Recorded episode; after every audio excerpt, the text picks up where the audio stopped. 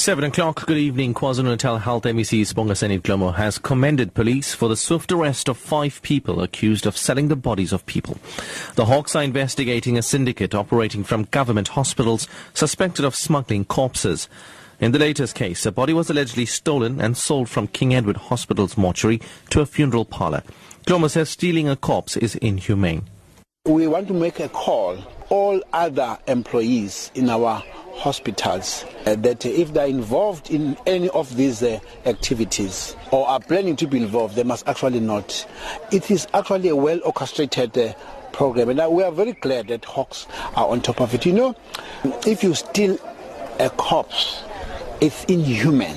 But worse, the story we hear about this process, that they were not only going to steal a corpse and go and bury and claim money, they were going to cremate. The, the police came just at the right time before the cremation, and we really want to commend them. The KwaZulu-Natal Education Department is doing unannounced school visits as part of Operation Bounce Back to improve teaching and learning. The province obtained a matric pass rate of just more than 67% last year.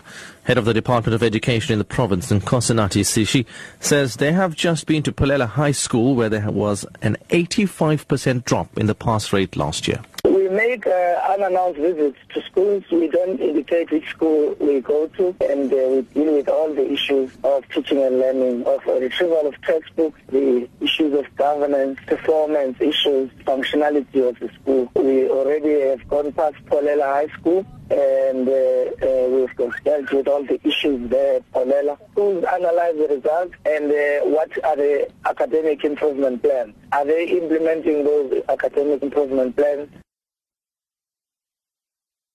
The DA in Parliament is calling for Health Minister Aaron Motsoaledi to craft a turnaround plan for state hospitals and present it to Parliament.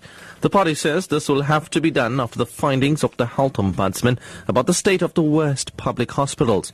The DA told the media in Parliament that it will request the Ombudsman to investigate what it calls catastrophic conditions at certain hospitals. The party's Shadow Minister on Health, Wilmot James, says the worst performing hospitals are Pelonomi Hospital in the Free State and Rob Ferreira Hospital in Mpumalanga. When you walk into Kimberley Hospital, it's clean, it's organized, everything works, everything functions.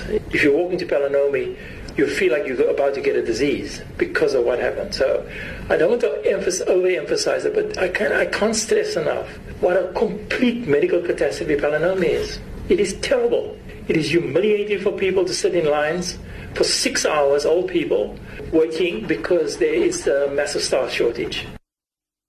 And finally, Britain will no longer tolerate the behavior of extremists who reject the country's values. Home Secretary Theresa May has set up proposals to tackle extremism and announced the introduction of banning orders on those who oppose British values. May says the British government will also take stronger action against the promotion of extremism on the internet. She says hundreds of British citizens have travelled to fight in Syria and Iraq. The game is up. We will no longer tolerate your behaviour.